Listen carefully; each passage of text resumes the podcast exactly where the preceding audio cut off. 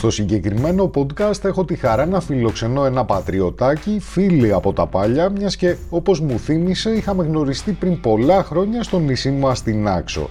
Πρόκειται για την Κατερίνα Τσαμπουνάρη, η οποία τα 18 τελευταία χρόνια της ζωής της έχει ζήσει σε περισσότερες από 20 χώρες εργαζόμενη ως project manager σε μεγάλες αθλητικές διοργανώσεις. Μαζί θα μιλήσουμε για τη μοναδική της εμπειρία να ζήσει κυριολεκτικά στην άκρη του κόσμου την άγνωστη στους περισσότερους από εμάς Νέα Ζηλανδία. Ε, έζησα στη Νέα Ζηλανδία για 8 μήνες, ίσως οι πιο ωραίοι 8 μήνες της ζωής μου, από την άποψη ότι είδα κάτι πάρα πολύ διαφορετικό από ό,τι έχω δει τα τελευταία 20 χρόνια που ασχολούμαι με αθλητικές διοργανώσεις. Ε, έκανα το τουρνουά των γυναικών FIFA World Cup. Ε, έφυγα μετά το Κατάρ και πήγα κατευθείαν Νέα Ζηλανδία. Επειδή μιλάμε για μια χώρα για την οποία δεν έχω καμία αίσθηση και εικόνα, πόσο διαφορετική είναι από, από την Ελλάδα; Έχει διαφορές, αλλά ένα κοινό που μπορώ να βρω είναι η απλότητα των ανθρώπων ε, και η χαρά και το να ξέρουν πώς να διασκεδάζουν στη ζωή τους. Οπότε έχουν κρατήσει πάρα πολύ καλές ισορροπίες με work-life balance για να ζουν για τη ζωή τους και να μην ζουν για να δουλεύουν.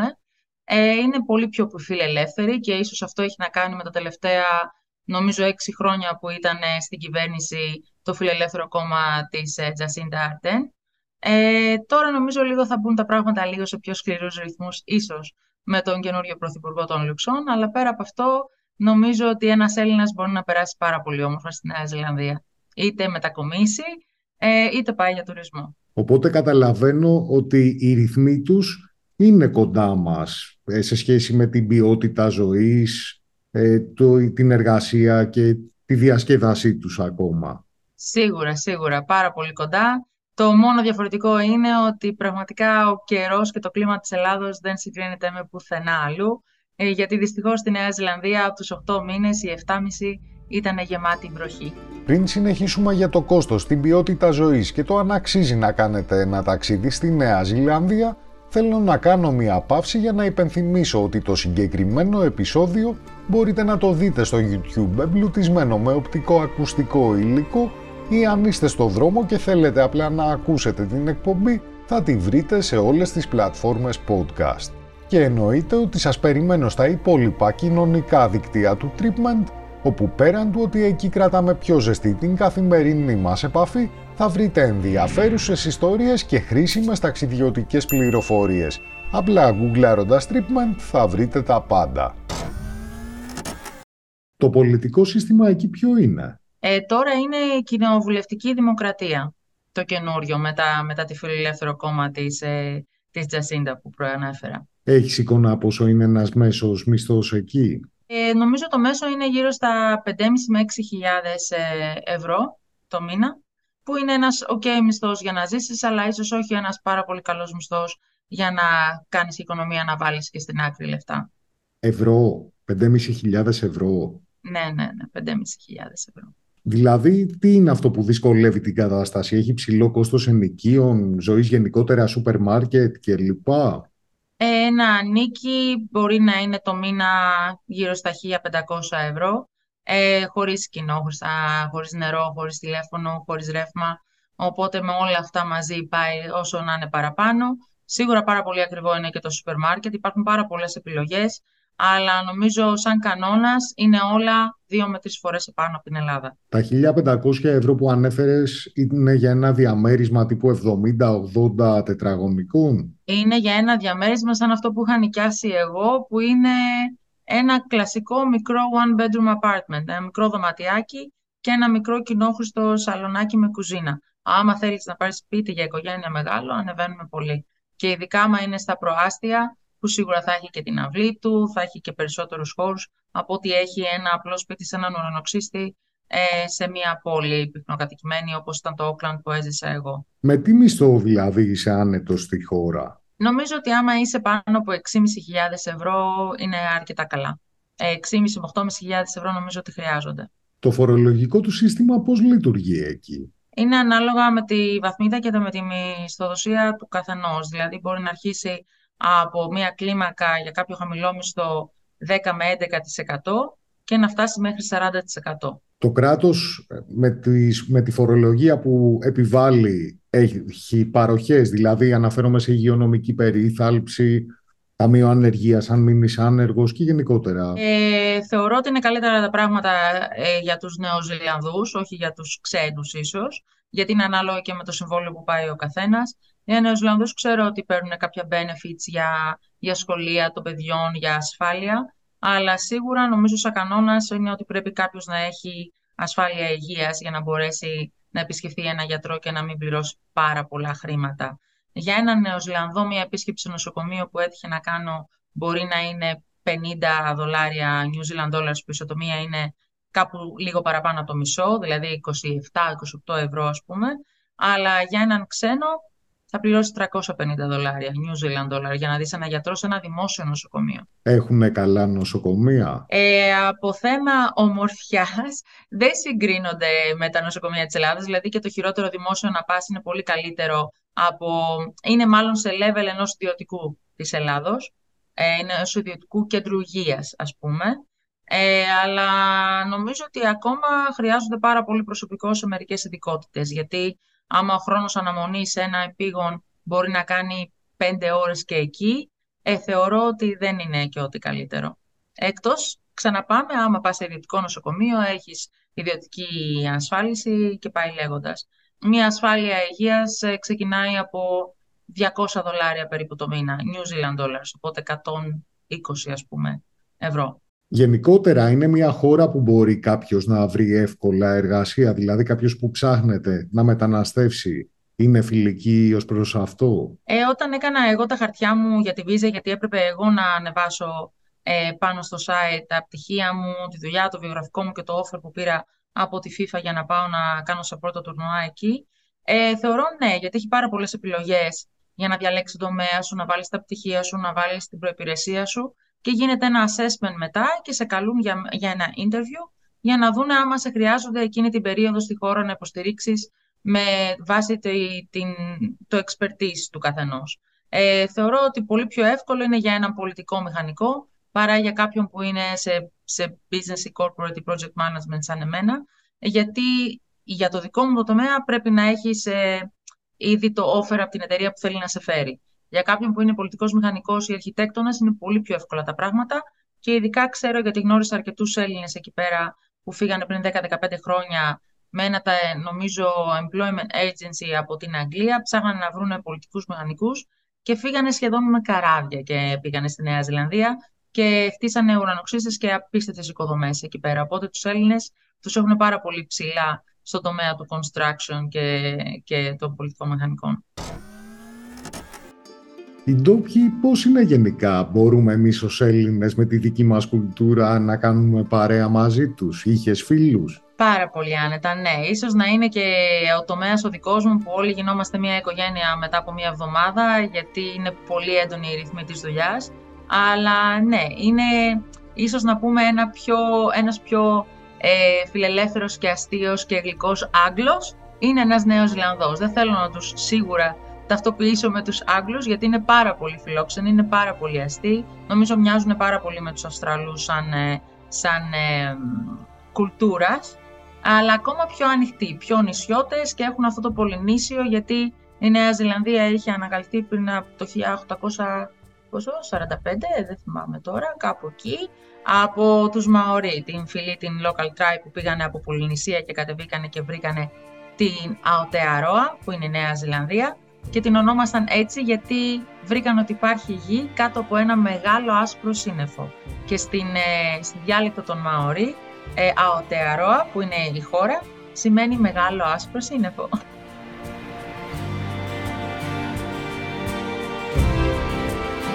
Μιλάνε αγγλικά; Όλοι μιλάνε αγγλικά, ναι, είναι η πρώτη γλώσσα, εκτός από τα local tribes που αυτά, οι Μαωρί που προείπα, ε, θα μιλήσουν στη διάλεκτό τους, αλλά όλοι ξέρουν αγγλικά σαν χώρα ε, αξίζει κάποιος να την επισκεφθεί για τουρισμό και αν ε, ε, για ποιο λόγο και τι είναι αυτό που δεν θα έπρεπε να χάσει εκεί; Θεωρώ ότι κάποιος που δεν μπορεί να πάει σε ίσως όλες τις χώρες του κόσμου ας πάει ένα ταξίδι στη Νέα Ζηλανδία. Πραγματικά αντί να μαζέψει κάποιος λεφτά να επισκεφτεί 5, 6, 7 χώρες από διαφορετικές υπήρου, γιατί κάθε ήπειρος έχει κάτι διαφορετικό και κάθε χώρα έχει κάτι διαφορετικό, αξίζει να πάει κάποιος στη Νέα Ζηλανδία για τουλάχιστον δύο εβδομάδες, μία εβδομάδα στο βόρειο νησί και μία εβδομάδα στο νότιο νησί.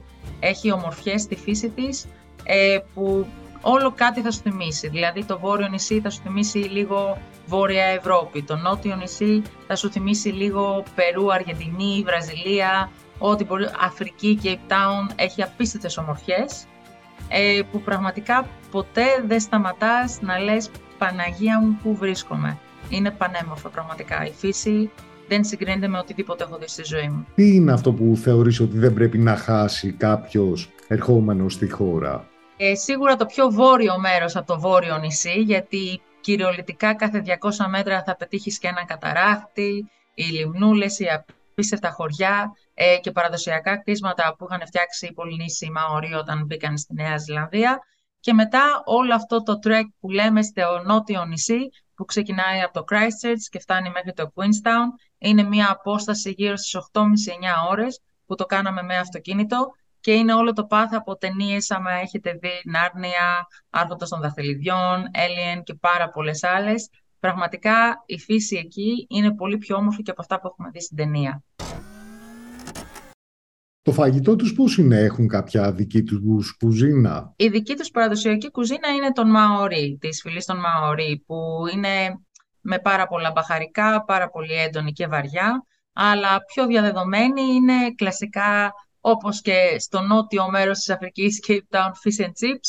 Αυτό θα είναι το παραδοσιακό που θα βρεις παντού και πάρα πολύ τηγανιτό. Όλα είναι πάρα πολύ τηγανιτά, αλλά είναι πολύ infusion από Οκεανία και Ασία, τα πατήματα της κουζίνας. Πολύ βαριά φαγητά και πάρα πολύ τηγανιτά. Αλλά ισορροπούν όμορφα με ένα πολύ καλό κρασί που είναι άφθονο γιατί έχουν τους πιο ωραίους αμπελώνες. Ε, λευκό και ροζέ κρασί νομίζω ότι είναι το πιο νόστιμο που έχω δοκιμάσει στη Νέα Ζηλανδία. By far.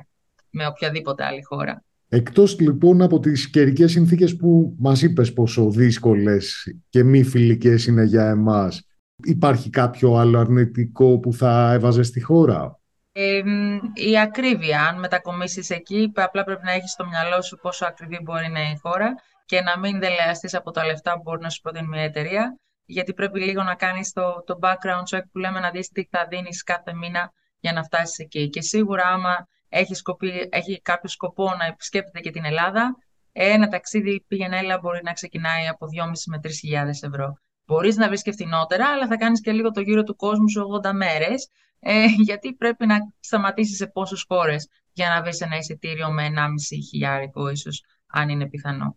Αλλά πέρα από αυτό, πραγματικά ξαναλέω ότι αντί να πας πέντε ταξίδια, πήγαινες στη Νέα Ζηλανδία. Αλλά καλύτερα από εποχή Νοέμβριο μέχρι τέλος Ιανουαρίου, που θα πετύχεις και μερικές μέρες χωρίς βροχή, οπότε μπορείς να χαρείς και τις απίστευτες θάλασσες και παραλίες που έχει. Πες μου λίγα πράγματα για τη φύση και τις παραλίες που έχει. Έχει ατελείωτες παραλίες άσπρης αμμουδιάς, ε, με πολύ πράσινο τοπίο στο background είναι κάτι σε συνδυασμό από ίσως ε, Νότια Αμερική, άμα έχει κάποιο στο μυαλό του, και Αυστραλία, το Great Ocean Road της Μελβούνης, που όλοι ξέρουν πόσο όμορφες είναι αυτές οι παραλίες εκεί. Ε, στη Νέα Ζηλανδία είναι ακόμη πιο όμορφες.